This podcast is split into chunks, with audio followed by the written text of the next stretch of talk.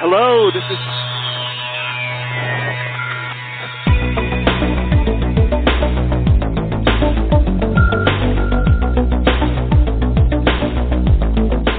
Across the country and around the world, streaming live on the internet, it's Real Estate Coaching Radio, bringing you the latest news, interviews, and secrets of the top producers.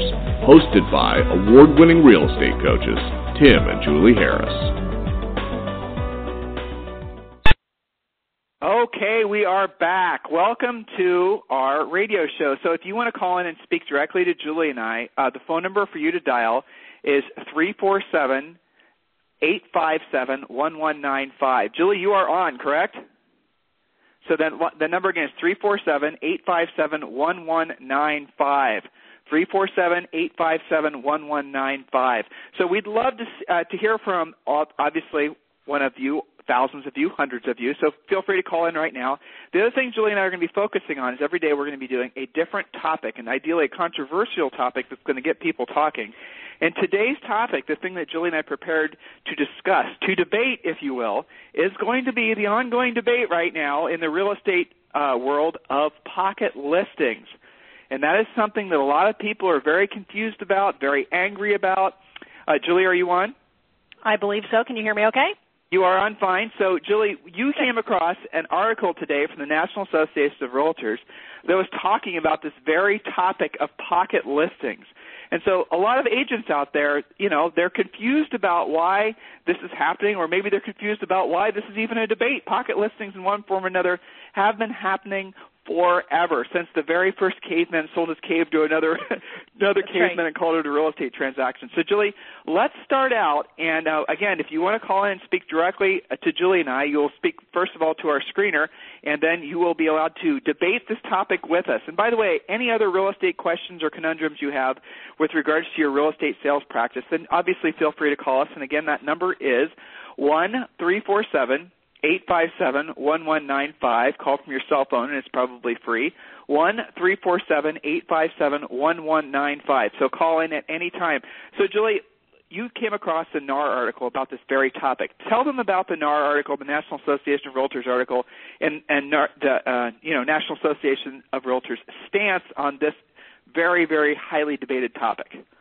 Sure, perfect. Well, you know, I looked this up first of all because agents have a lot of mythology surrounding the whole pocket listing thing, and I like to get my facts straight from NAR just to see what is, there an official stance, is there an official definition. So starting with what are we talking about? What's a pocket listing? Some people have called them recently a whisper listing, which sounds even more mysterious.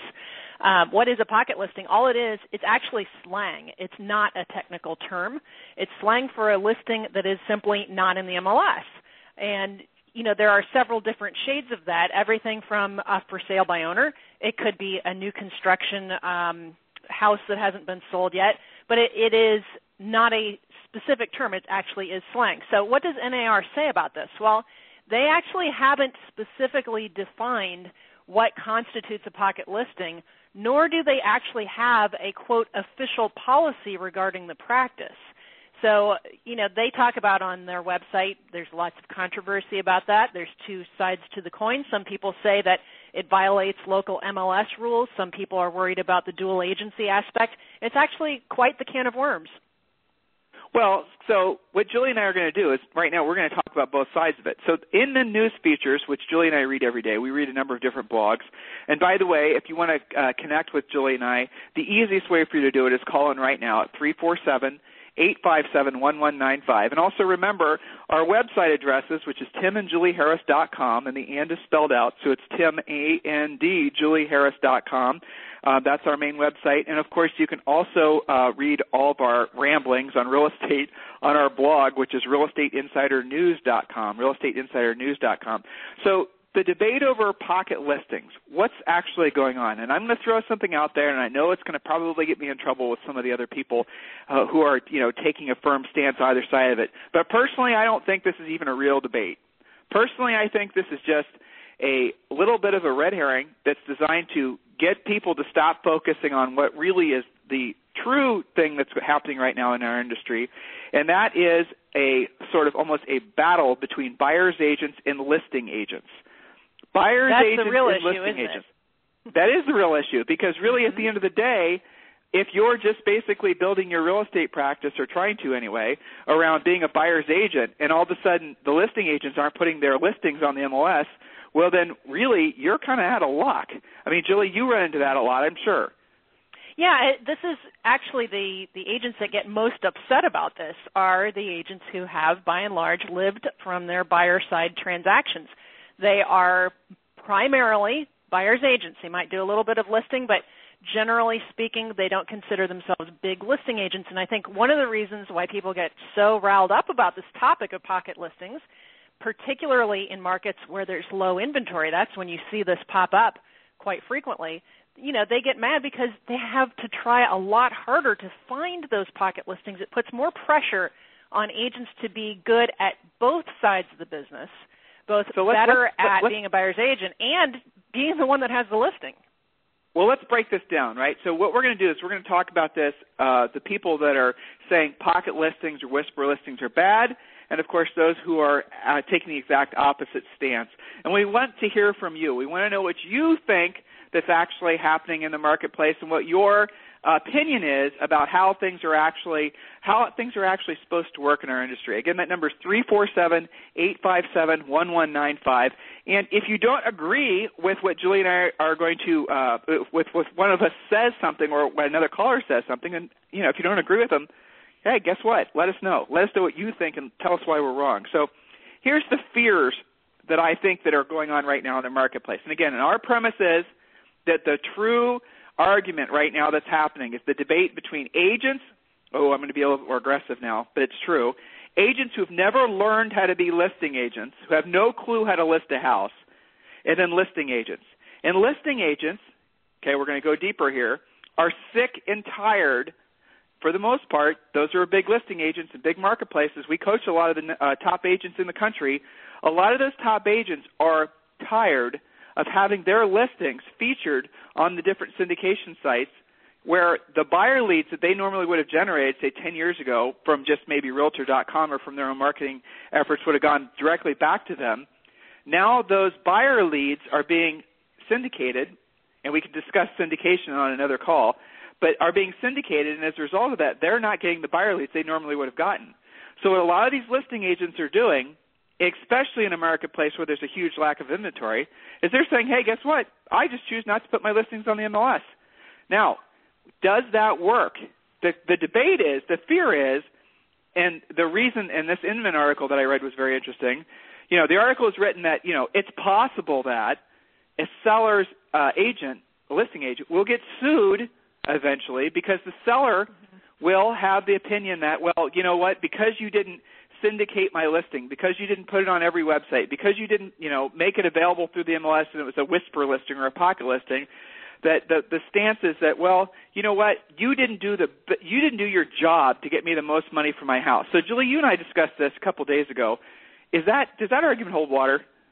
I personally I don't think it does at all. I, I'm sure everybody can find the one instance that would argue with that. However you know, I remember many times that sellers actually requested that their listing be a quote pocket listing, and they have lots of different reasons for that. Sometimes it's privacy. They might be a short sale and not want the whole neighborhood to know about that. You know, there's lots of uh, instances where they have asked, "Hey, you know what? I don't want a sign in the yard. It, you can have it as your sort of listing, but I don't want a lot of advertising." So we have to focus on what the seller wants. They're well, again, oftentimes requesting it. You know and remember, uh, so so anybody who says that you know somehow the seller is going to come up later Being say, taken well, advantage of or something like that, right? Well, guess what, guys? If you sell real estate, you sell real estate for a long enough time, you're going to have the seller who you know you put it in the MLS, you do everything that you were that you promised the seller you would do to get the house sold, and the house sells overnight. Anyone who's been in the business long enough has had this situation happen. You may have even thought you slightly overpriced it, but it sells overnight, and sure enough, that seller is saying, you underpriced my house and I'm mad at you. Sure, and that, that was happens. in the MLS. That's right. That's what's it on all the 77,000 syndication sites. The seller I don't think still, it's a function of of it being a pocket listing. I think sometimes that's just a typical seller reaction. Exactly. So the the argument that this is going to the, the pocket listings are somehow going to lead to brokers and agents involved in you know litigation because their owners are going to be angry that they you know didn't get the most for their house. Well, guess what? That's always been true. That's always well, and been I think an there's emotional. a way to do it. You know, there of course. Now, is that different than any normal real estate transaction? You can if you're an agent who's not being careful, you can screw it up and make your clients mad on any type of transaction, right? It doesn't have to be a pocket listing. So is there a way to do it? You know, you can make it contingent, and of course it already is contingent on successful appraisal. You can make, you know, have those conversations with the seller. Hey, maybe after two weeks we do expose it to the market. As long as you're communicating and doing a good job and not putting, and I think this is the sticking point, not putting you as the agent, not putting your economic interests before those of the seller. And again, how is that different than any other normal transaction? As long as you're not doing, practicing what I call with my coaching clients, quote, self-agency, where you're only looking out for yourself, you know, as long as you don't do that kind of thing, you should be fine. Um, Julie, I, we have some callers. We're going to get to those callers Great. in a second. So, guests, uh, I'm sorry, callers, if you have, if you want to join the debate, I want you absolutely positively to call us at 347 857 1195, 347 857 1195, and let us know what you think. So, obviously, so far, we're kind of going through the list of fears that were kind of laid out in this Inman article, and I think a lot of other people are talking about this. Brokers are probably talking about it. So, if you go through this argument against pocket listings and you think about it through the experience though many of you have in the industry, you'll realize that, frankly, the argument against pocket listings doesn't really hold water. And again, our premise is, is really what's going on is there a is there a very distinct division that's happening right now in our industry between the buyer's agents and the seller's agents. And it started, in my opinion, around 2007 when Zillow started brilliantly, by the way, started putting uh, uh, listings on their website with the permissions of the MLS, and obviously, and then buyers agents were then able to purchase a premier agent spot next to that listing. And initially, that um, was believed to be a very effective way to generate buyer leads, and it obviously does. For many agents, that's a great way to generate buyer leads. So what has happened is over time is lit, and I think really what's happened and the reason this is a debate now is because the market's shifting, right? The market's shifting in many parts of the country, not all over the country, but in many parts of the country, back to what feels more like a normal market. There's constricted supply. Prices, as a lot of you know, last year went up a lot. There's a lot of reasons to believe that maybe, you know, I would say probably 50% of the country right now is experiencing a genuine real estate recovery, while the other 50% is not. So back when there was a lot of supply, back when there was a lot of fear and consternation in the market, the listing agents were like, look, I'm going to get it listed and I'll put it in MLS and anyone brings a buyer, great. But now that the market's shifting and now that the inventory is dried, is essentially, it's not dried up, but it's essentially harder to come by listings. All of you know this. I'm not telling you anything you don't know. Listing agents are saying, hey, what? You know what? Guess what? I listed this property. I went and went through all the efforts to get this listing. I prospected in many in many cases, marketed to. Somehow I generated the lead. I got the seller to list with me, and I'm going to do everything in the power to get the highest price and best terms for that seller. But at the same time, guess what? With the seller's permission, and that's something Julie and I are going to talk about here in a second. With the seller's permission, there's absolutely no reason why I shouldn't try to sell that to my own buyer first. So, anyone listening to this call, if you don't agree that you know we in essence are advocating listing agents essentially building or, or real estate practitioners building their businesses around listing agents uh, being listing agents. Sorry i'm trying to read some of the comments at the same time i'm talking. If you don't agree argue with us. three four seven eight five seven one one nine five. So julie let's get back to it.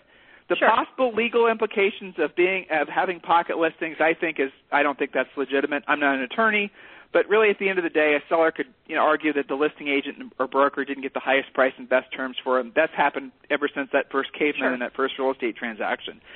And again, our premise is is that really what this debate is over is the uh, battle that's absolutely happening between buyers agents and sellers agents. All right, so let's let's dig in a little bit deeper, Julie. Why would you mentioned earlier a listing agent um, when speaking with the seller, a listing agent would be able to present being um, able to list their property as a pocket listing as an advantage. So I'm a listing agent right now. I'm listening to the radio show. I'm thinking to myself, okay, what does Julie mean by that? So if I were going on a listing presentation, tell me exactly how I would go about um, essentially selling to the seller the idea of being a listing agent. Well, so the idea of being a, pocket listing agent, at least a pocket listing the, agent, right? Right. Well, so I have seen many of our students do this actually, and they will talk to the seller about doing either a private invitation-only type of event to their own client list, and they're going to talk to all those clients and say, you know what, we're going to put it in the MLS next weekend. So if you're interested, bring us your highest and best offer. So do you think that that motivates those buyers to do a higher offer or a lower offer? They always get great offers, and, and of course, these are based on comparable sales. So, you know, as long as you're basing it on reality, you're creating some scarcity prior to putting it in the MLS, and most times it doesn't end up actually hitting the MLS. So, advantages to the seller are many. They don't have to go through tons of showings. They don't have to have a sign in their yard. They don't have to run into their neighbors on the street and talk about where they're moving to every time they go out to take the trash. Lots of advantages to the seller. Well, I'll even go as far as to say that in a market like this, again, depending on your market, you could sure. actually use, in addition to what Jules said, you could actually use a pocket listing uh, service as an advantage to them listing with you. So I can, and this is something that frankly, when Julie and I sold real estate, we would often do. Now, the the, the idea here is is that you're delivering to the seller some unique selling proposition (USP) that no other agent is able to deliver. So you would have to have, for example, a lot of confidence that you could uh, get the house sold prior to putting it in the MLS, prior to exposing it to the general public.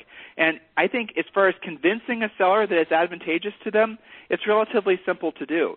Less, it, it, it's essentially a lot of people in at once through a private showing uh, Julie and I can talk a little bit about how to, you know, a marketing plan around being a, a, essentially a pocket listing agent.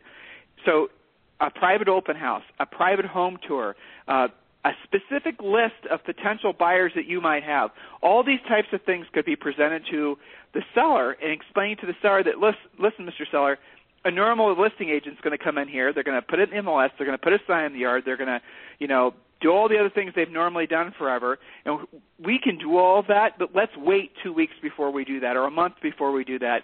And instead, let's take it through the private listing channel. Now, another advantage that private listing agents might have if they're using a flexible fee commission structure of some variety is they could explain to the seller that if I sell it myself to my own buyer, that I will somehow discount the commission uh, because frankly, you know, Mr. Seller, yeah, to make the deal work. So, Mr. Seller, it's, it's advantageous to you financially. There's less inconvenience to you. I have this list of uh, p- uh, prospective buyers I want to expose the house to. So, guys, it's easy to sell this to the seller. So the question well, Tim, I is, remember. Sorry to sorry to jump in, but I, I had this memory of when we were selling in the luxury market, how important the idea of a quote confidential sale was, particularly with incoming relocating executives, people relocating out not everybody knows whose job's being replaced when, for example. So the idea of confidentiality, both in the luxury end of things, that kind of executive relo, but also for short sales, you know, it's it's really not a hard thing to sell as far as advantages to the seller. And like you said, Tim, you know, you have more parts to play with. If it comes down to nickels and dimes, you might be the reason as that pocket listing agent that that deal happens at all. Well, okay, so we're going to give you some real life examples. And again, uh, uh, listeners, please do call in and participate. The number to call is 347 857 1195. 347 857 1195. You can also email your questions directly to us at questions at realestatecoachingradio.com. Questions at realestatecoachingradio.com. All right, so in the world, you know, I'm going to go on a separate little. Actually, let's start with the story. Here's here's something that an actual experience that happened in Julie and I's own real estate practice, and this was ages ago. Now, this is sort of related to pocket listings, but at the end of the day, this is something that uh, you need to be aware of. Sometimes happens in the marketplace. Once a lot of you, a lot of you are getting ready to build very successful, very profitable real estate practices. Many of our students are in the process of rebuilding their careers, rebuilding their, you know, essentially rebuilding their success story. And and some of you are obviously already on top of the mountain and you want to maintain that lofty position. The thing that all of us need to be aware of is that not all agents are always going to be advocating, let alone wanting to help us be more successful. So you as a listing agent, this is just for the listing agents, the buyer's agents, you're not going to necessarily understand what I'm talking about. But as a listing agent, when you take on the responsibility of selling a house for a seller, you are absolutely contractually obligated to get the best prices, the best price, the best terms for that seller. And our belief is, in some markets, you actually will get a better terms and better price for that seller by not exposing it to the MLS. This is very controversial, uh, but here's the reason why. As soon as you put a listing in the MLS, as soon as you put a house publicly for sale, the simple question is, is does it go up in value or down in value? Julie? As soon as you put it for sale, does it go down in value? As soon as you put it for sale, and there's lots of you know people saying, well, there's a new listing. As every day ticks by, it becomes an old oh, listing. well, the longer it? the days on the market. I mean, what's the first question a buyer asks? How long has it been on the market? And That's if it's right. longer How than long has it been on the 22 market? seconds, it goes down in value. And think about this from a seller's perspective. You are, say, for example, you have an opportunity to list a great house in a great neighborhood where there's no supply and you know that you can sell it yourself overnight if the seller lets you have a pocket listing. You say, Mr. Seller, we can always go the more traditional route, and put it in the MLS and all that. That is an option for us. But here's the challenge. The second you put it for sale, the second that sign goes in the yard, all the neighbors are going to drive by and they're going to say for the first day, wow, there's an exciting new listing. I wonder how much they're asking. They might even be having those types of thoughts for the first week, but then after that, what happens? Why hasn't that house sold? Uh, there must be the something market. wrong with it. Yeah, it's sitting on the market. And then in most markets nowadays, even in markets like where Julie and I sold in Central Ohio, if it's been for sale for 30 days, then people say, well, they're overpriced. There must be some. The kitchen must be horrible. There must People be. are you very know- quick to criticize. Very quick. That's right. And I think that so the, you go. the pressure there is worse as inventory goes down in certain markets that have very low inventory. The perception of what long on the market is gets shorter and shorter. So then it becomes, oh my gosh, it's been on the market for two weekends. Something must be wrong with it. That's right. Guys, you know what I'm talking about, especially if you've been in the real estate industry for any amount of time. This is how the market actually truly reacts. So you're speaking with this seller that you're wanting to take this listing, and you're explaining to them the merits of, you know, essentially having it as a private listing, which is what we used to call it, a private listing for 30 days. Explain to them that you will be able to expose it to the marketplace without actually having that you know time stamp on it.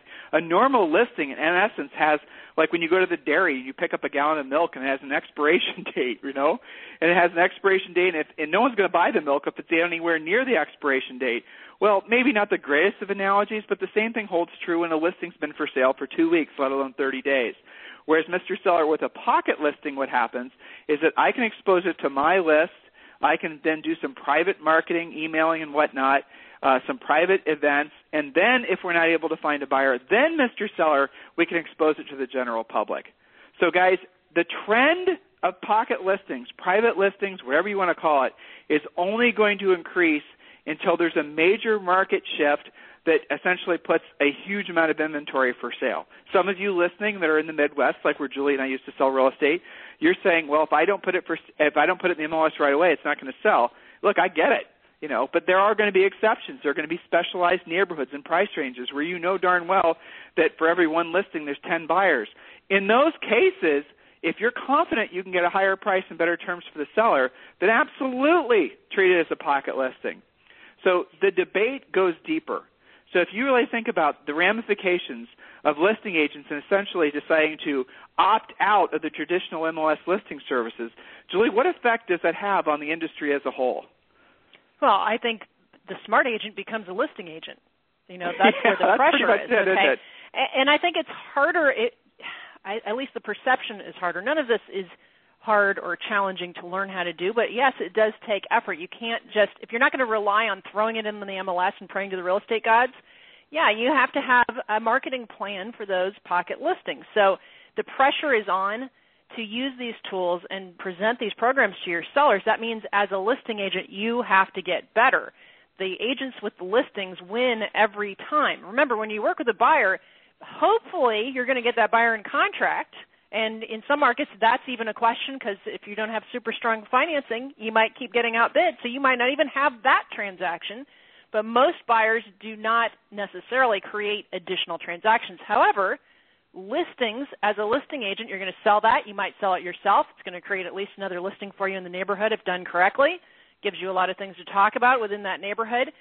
The listing agents, you know the, the old saying, you have to list to last. I think that's becoming even more true now. It is true. It, you know, Julie and I were we've gone to uh, Europe many times, and, and in England in particular. I'll tell you what's interesting. They don't have an MLS. In England, each brokerage essentially handles their own listings. So as a buyer, by the way, there's no buyer agency in England either, not in the traditional yeah, sense like we have kind here. Of on your own. You're on your own. You go to the individual listing brokers, and then you talk with the you know essentially the the brokers in in that office, and they'll expose you to what they have for sale. And if they don't have anything for sale that you like, then you go to the next one. You go to the next one. You go to the next one. So that's that is how it works in England. In no MLS, everything's a pocket listing. It works. Whereas in different parts of the world, they have a they have a system that's identical to ours, where listings are put in the MLS, and then everyone's allowed to uh, show them, and obviously everyone's allowed to sell them.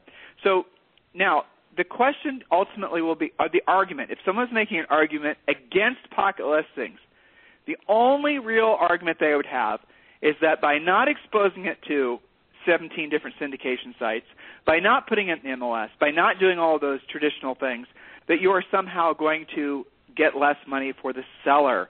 So let's let's really drill down on that because that is the big fear. That's what the anti-pocket listers, pro-syndication types. That is their argument against uh, listing agents. And frankly, I see a lot of them that are starting to now use fear tactics to try to pressure uh, brokers to pressure their agents not to do pocket listings. And, and right. really, Made at the end of the day, issues. Exactly. So at the end of the day, the question is: is will a pocket listing, on average, sell for the same amount or more than a listing that was uh, put through the conventional channels? And our answer is, of course.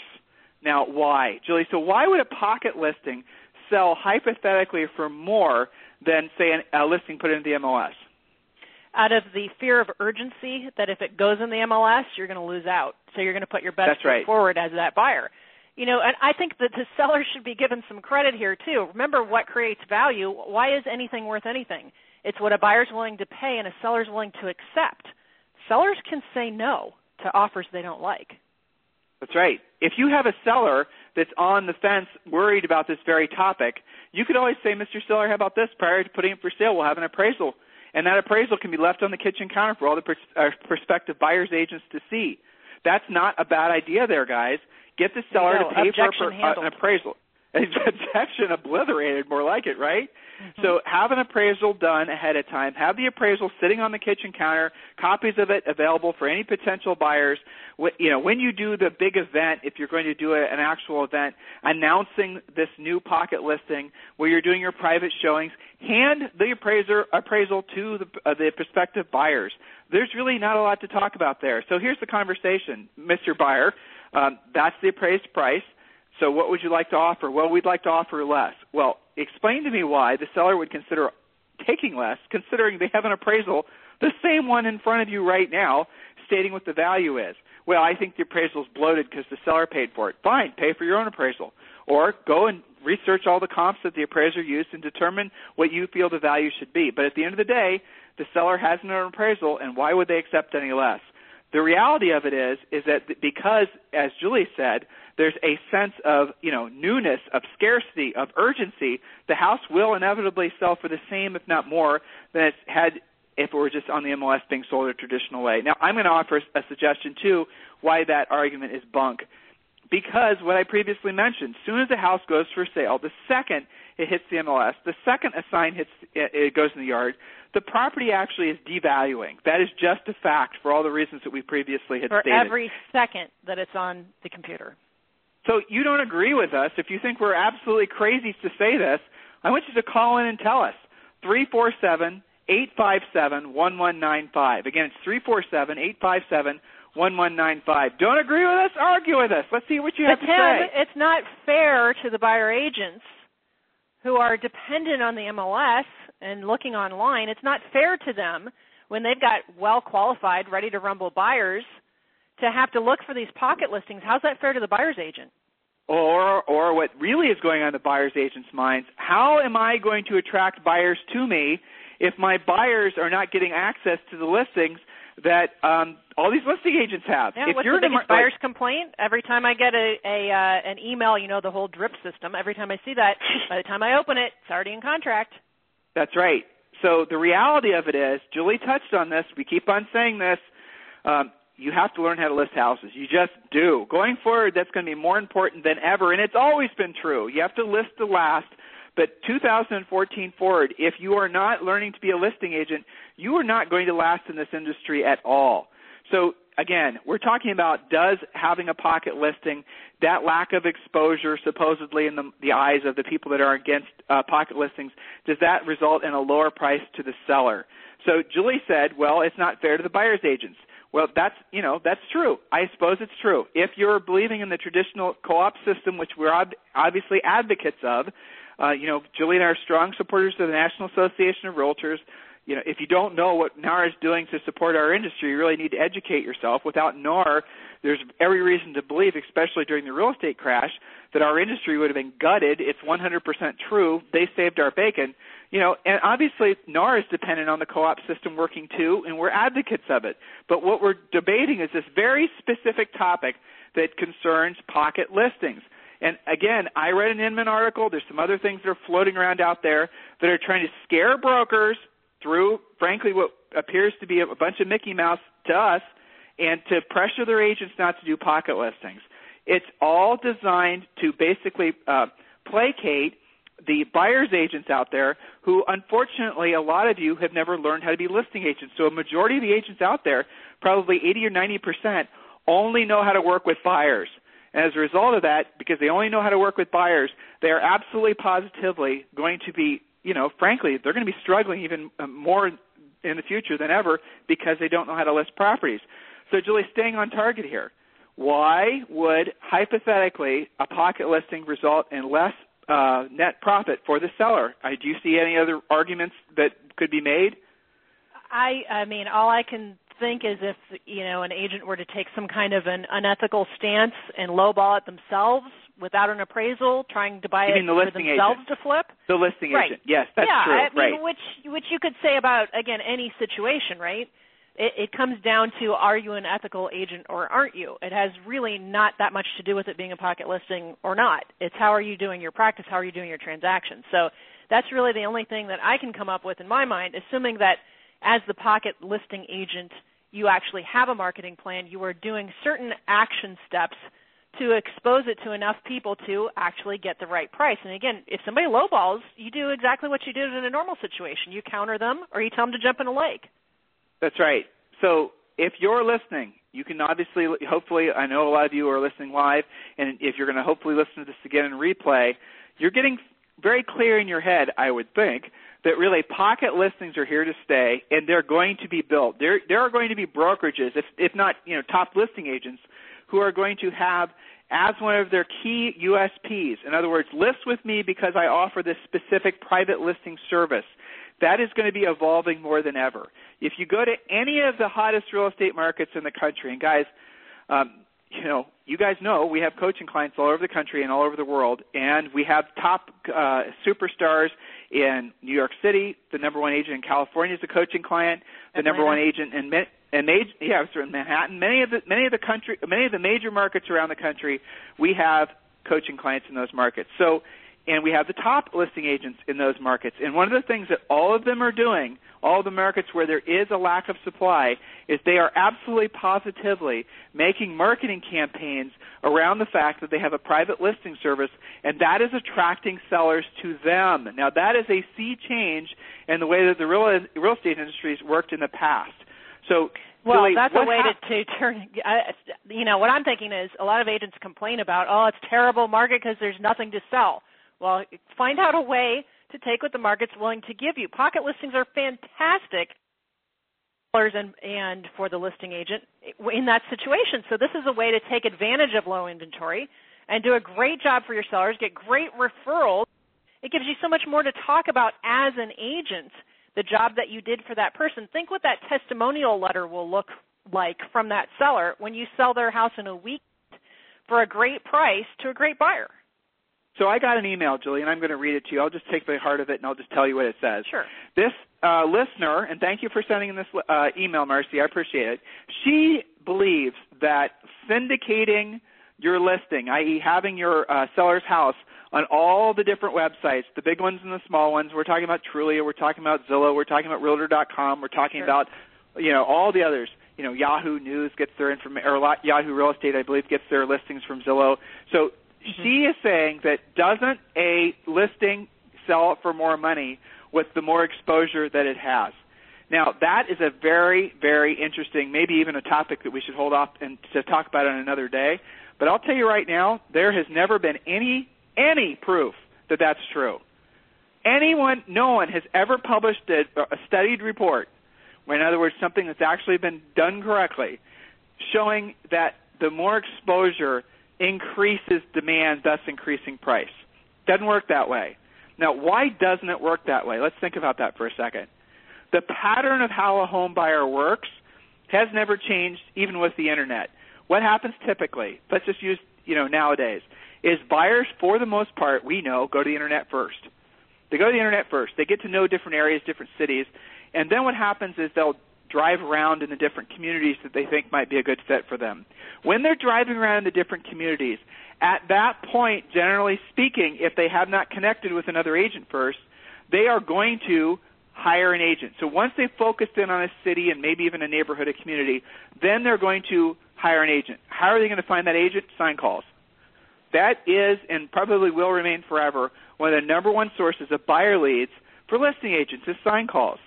So listing agents are smart and they have realized that what's happening is their listing has been going on all these different syndication websites and then not one but hundreds of different buyers agents have been you know maybe dozens of different buyers agents have then been contacting that seller confusing the seller about the uh, nature of their particular listing, saying, well, did you see this one or that one? Or maybe the information on that syndication website's wrong. Maybe the listing sold two months ago, making that buyer angry. So what the other thing that's happening that no one really debate, or it, they don't debate it, but they don't really talk about it either, is that the lack of correct information on a majority of the syndicated, syndication websites is frustrating consumers and if you read the polls of what people's opinions are of realtors, hmm. the polls are always viewing us very negatively. Why? Number one reason is lack of communication, and, and you're seeing a new uh, result starting to replace lack of communication, and that is basically their belief that we as listing agents are the ones that are putting up the incorrect information that's then making its the outdated old listing information that's then making its way to all these different websites. So the consumers believe that we're the ones that are creating the outdated information. Confusion. Confusion. So that's a huge problem. So again, the question is, is more syndication equal higher price? The answer is it doesn't. There's never been a single report that's ever proven that to be true. And then the next question is, is syndication actually hurting the industry? And I actually believe to a certain extent it's not, but poor syndication or syndicating bad information absolutely is. I mean, Julie, yeah, I, when you I have, believe that. It, go ahead. I'm sorry. Well, when you have a coaching client, and we have coaching clients all the time that have to overcome the objection of base or you know of bad information. What do you, how do you coach someone, a realtor, around all the that? time? Well, what they what's really going on is that the the client or the prospective client has this heightened sense of suspicion, which you know, coming out of the recession and all the stuff that happened with you know the banks and everything else, they're coming from a state of suspicion in the first place. Then they go on one of these syndication sites and they they have misinformation. It's wrong pictures. It doesn't even go with that house. I had that happen the other day with uh, my sister-in-law who's looking for a house. She said, "Oh, sorry, I sent you the wrong house. I forget which one it was. Had the wrong picture with the wrong address on the wrong side of the road." She's like, "I'm not." And it wasn't on Realtor.com. If I, you should. It wasn't on Realtor.com. No. It wasn't on Realtor.com. It was from one of these millions of syndication websites, which are essentially using listing agents' information to try to attract buyers to them. And then those buyers, obviously, right. or some some of them are filling out forms, and those buyer leads are being sold to buyers agents who've never learned how to list mm-hmm. houses. There so have even been vicious cycle. instances where an agent has put on, you know, some has syndicated or put in Craigslist or various different places something that isn't even for sale at all they just thought it would be a good way to capture buyer leads, so they snapped a picture, made up a description, and threw it up there. So, so what does that do to to the buyers? That makes them real suspicious that anything's correct. That's right. And so that's another benefit that essentially listing agents will always have. Those we do advocate putting your listings in the MLS, but we also think you all, you know, you first and foremost your job when you sign that listing contract, when you agree to represent that seller is to get the highest price and best terms for the seller. All this other industry Mickey Mouse comes as a distant second, third, if it's even on the list of top ten. Your and job it is your is obligation to present accurate information. What does the seller think you're doing all day long, right? So uh, to me, I think the pocket listing actually honors the relationship with the seller at a higher level. If you were to interview sellers, listed or not, who said, you know, if you've got an agent working on your behalf, what do you expect of that agent on your behalf? They expect the agent to sell the property. They don't expect the agent to just, you know, throw it online and hope that somebody else sells it. That doesn't go on in a seller's mind. That's why they're always calling listing agents saying, "What have you done for me lately?" That's right. And it's again, guys, not all of you and not all markets will it make sense for you to have in your tool chest a marketing plan to present to every seller about uh, essentially well, it's not offering as a pocket listing. It's not appropriate for a hundred percent of people. You know, and that's right. where I mean, be, being a great listing agent and asking great questions comes into play. So you know when it's appropriate and when it isn't you guys know that um, some of our superstars are the stars of the Bravo TV real estate shows, and those guys in Manhattan, two of them are, are superstars. Uh, trust me when I tell you that one of the first things they talk to sellers about is, listen, one of the advantages of listing with me is that I'm going to put your house for sale privately. I'm going to expose it to the market in my private list. My list is made up of the movers and shakers that will be interested in a property like this. I'm going to put it, we're going to have a private party. You guys have seen on those TV shows, they always have parties. Well, those parties are for people when they're exposing them, a house to the market as a private listing. The other thing a lot of these listing agents will do after it's been exposed to their own list, before they put it in MLS, is they'll let the brokers in their own office know about it. So again, what we're seeing is a listing agent's reaction to not being able to leverage all the benefits of being a listing agent. So they're saying, hey, this whole debate against about syndication, you know, the boards and the MLSs and the you know the CEOs, they can have all those debates. As a listing agent, when I list a property for a seller, it is my legal responsibility to get the best price and best terms for that seller, and I firmly believe that in some cases I can do that through a pocket listing or a, a private listing, which is probably a better classier name for it. Again, if you don't agree with us, if you think we're totally off base, or if you do agree with us, call 347 857 1195 or send your questions to questions at realestatecoachingradio.com. Questions at realestatecoachingradio.com. Um, and we're looking forward to having uh, strictly a call-in show starting hopefully in the next couple weeks where we can just help you through your individual real estate needs. So in other words, you call in and you're going to have a mini coaching session with Julie and myself and we're going to do our best to quickly and efficiently solve your real estate practice problem. So our focus is always going to be to get you making money the quickest, the fastest, the most painless so you can become very successful whatever your definition of success is. So, Julie, do you have any other comments or thoughts on this particular topic? I think we've kind of beat it into the ground, and, and uh, if anyone wants to, again, engage with us on this, you can email your questions to questions sure. or your comments to questions at realestatecoachingradio.com or call 347 857 1195. So, any other closing thoughts about this? And, well, and we can, I, I think I like to look at all sides and make sure that maybe you know that there isn't something that we're missing here. So if somebody has a different take on it, please let us know. But we looked at both sides, and I think ultimately, when you're making decisions in your real estate practice, it comes down to one thing, and that is what is best for your client. As long as you keep that in front of you, and you had asked, you know, how I coach my clients when these things come up. The first question is, what is the best thing for your client? And I think sometimes in the heat of the transaction, agents not everyone, but you guys know what I'm talking about when things are heated. It's easy to maybe fall in and say, well, gosh, you know, I don't want to lose my commission over this. You got to stay away from those thoughts in all transactions, pocket listings or otherwise.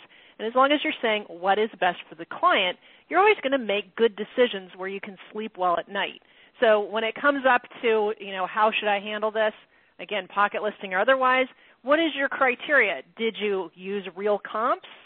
Did you negotiate on behalf of the seller for highest and best terms? If you can go down your checklist and say yes to everything, I really don't see where the issue is. That's right. So we're going to talk a little bit now about what we're going to discuss tomorrow, and that is a flexible fee. Uh oh. Oh, about commission.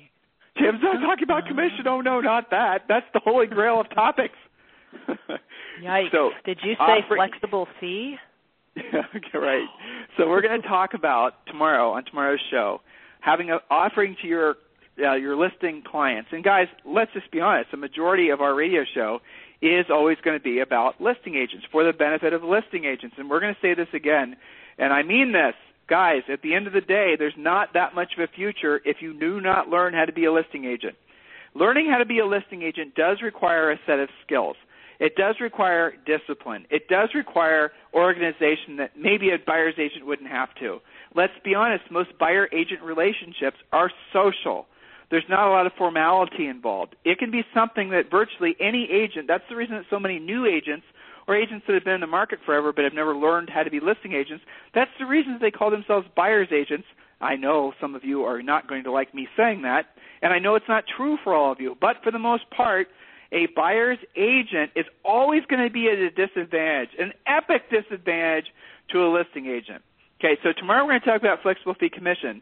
But before we get into that, Julie, I want you and me and, and the listeners to talk right now about why being a listing agent, because we're going to say this often, is so much more critical important as far as the set of skills to learn than being as a buyer's agent. So the question I have the question I have that I want all of you to answer, remember, you can call in and join the debate at 347-857-1195. The question I have, Julie, is can you give me an example?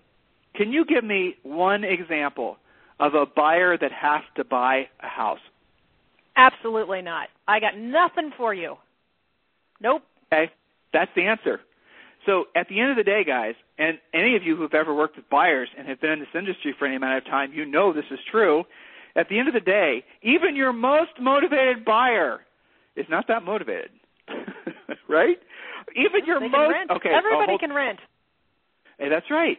So if you ask a buyer, if you can't find the house that you're looking for and the terms in which you want to purchase it, what will you do? Well, I'll just keep renting. I'll just renew my lease. I'll just stay put. Sure. Everyone just take a breath, take a second, and think about that. Think about that internalize that, understand that, because if you do, it really will change your future in this industry. There's no such thing, guys, listen, there's no such thing as a truly have to buy buyer. They don't exist because they can always rent. Hold on, Julie.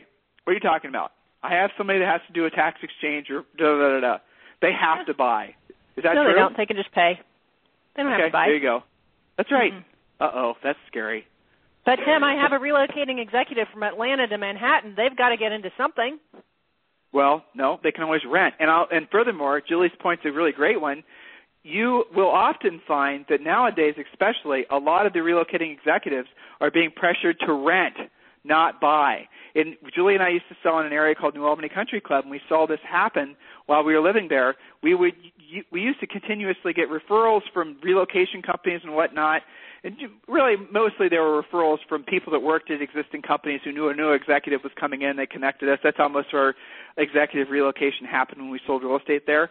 And I saw and Julie saw a very distinct shift that started to happen. This was now what a long time ago. Well, this especially after 9/11, but yeah. yeah, after 9/11, then what happened is the buyers started coming to town saying, "Show me what you have that I can rent first, because I don't want to be in a situation where I could potentially lose money."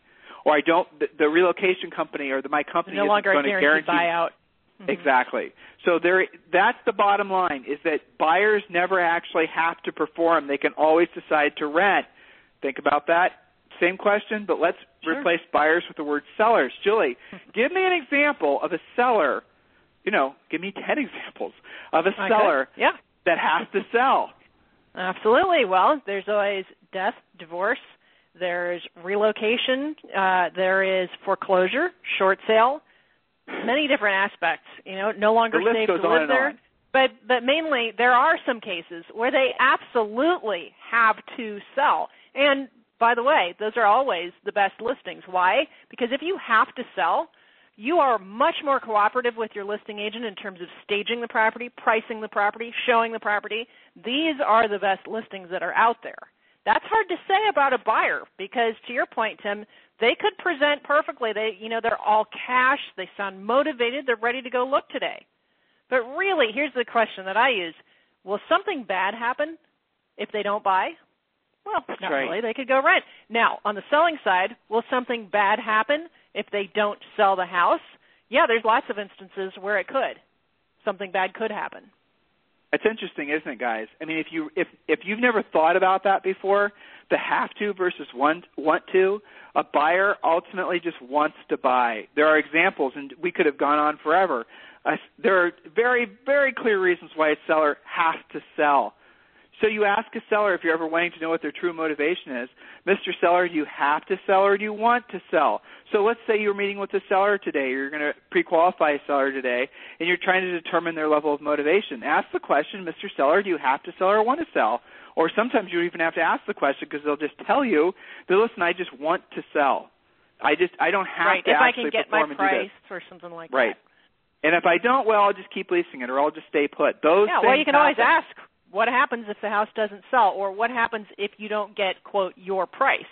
These are all part of the seller scripts that listing agents use. It's it's interesting, isn't it, guys?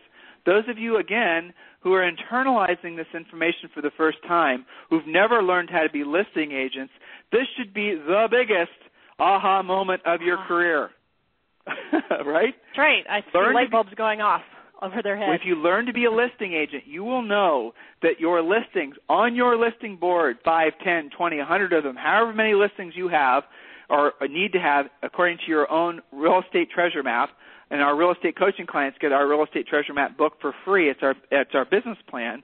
But dependent on how many listings you need, the idea is that virtually every listing on your listing board, your inventory of homes for sale, are motivated have to sell sellers Think about that for a second. How will you feel about your real estate career if right now you had 10 or 20 listings sitting in front of you on a dry erase board, because that's how, as a coaching client, we'd have you use it, and you are actually thinking, okay, all of those sellers absolutely positively have to sell. You literally, in most markets, when you have a have to sell seller, can take the listing contract through the bank, uh, you know, th- go to your bank, drive up to their drive through and cash that listing contract because it is that essentially has that level of value. That's what I'm talking about. Now, give me an example. Yeah, it's a big difference between having, well, I have a relocating buyer, or I have an Good investor luck. that wants to purchase some more properties.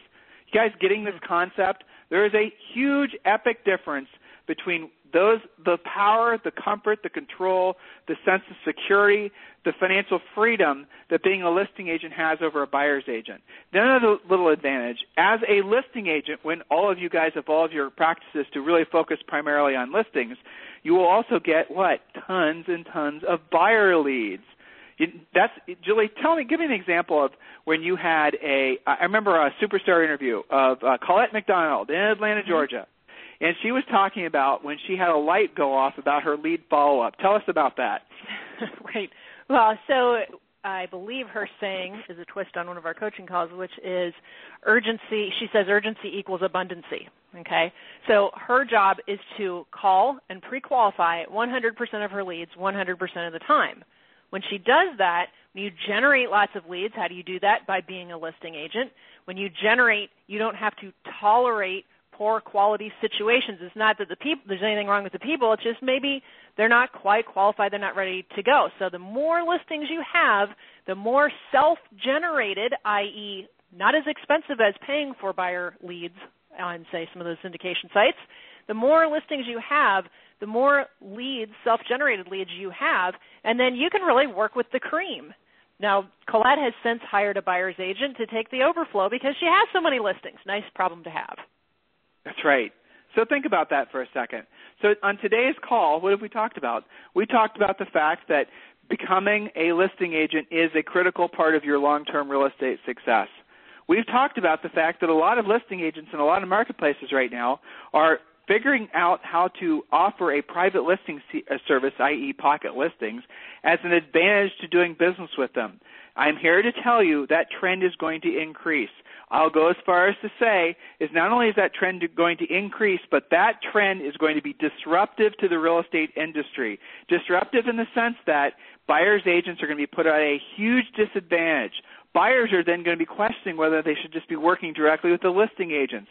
So while you still can, learn to be a listing agent. While you still can, because we are at the very beginning stages of what will be a seven year corrective cycle in the real estate industry, this year actually marks the first year of what should be seven ever improving years. Seriously, that's the cycle, guys. Pay attention. You're in the right place at the right time. So learn to be a listing agent. From that, you can build a practice. From that, you can learn to be successful.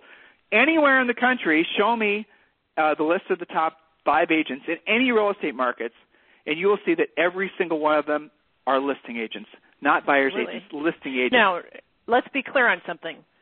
If you are an agent who is living on buyers right now and they're your bread and butter and you're doing a great job and you're being very active, now that's there's a whole lot of different things that go into that, right? Finding those pocket listings, knowing about say new construction that's not in the MLS, that sort of thing keep doing that until you become a great listing agent. And even our best listing agents, we always recommend that you're working with two AAA buyers at all times who will buy. So it's not that we're saying across the board, stop working with buyers, they're awful. We don't misconstrue this. Yes, we all need buyers. Somebody's got to buy our listings, right? However, there are always more buyers out there than, are, than there are listings, at least in a normal-ish market to a lower inventory market. So we're not saying by any means to just drop all of your buyers all of a sudden. I don't want anybody to misconstrue that.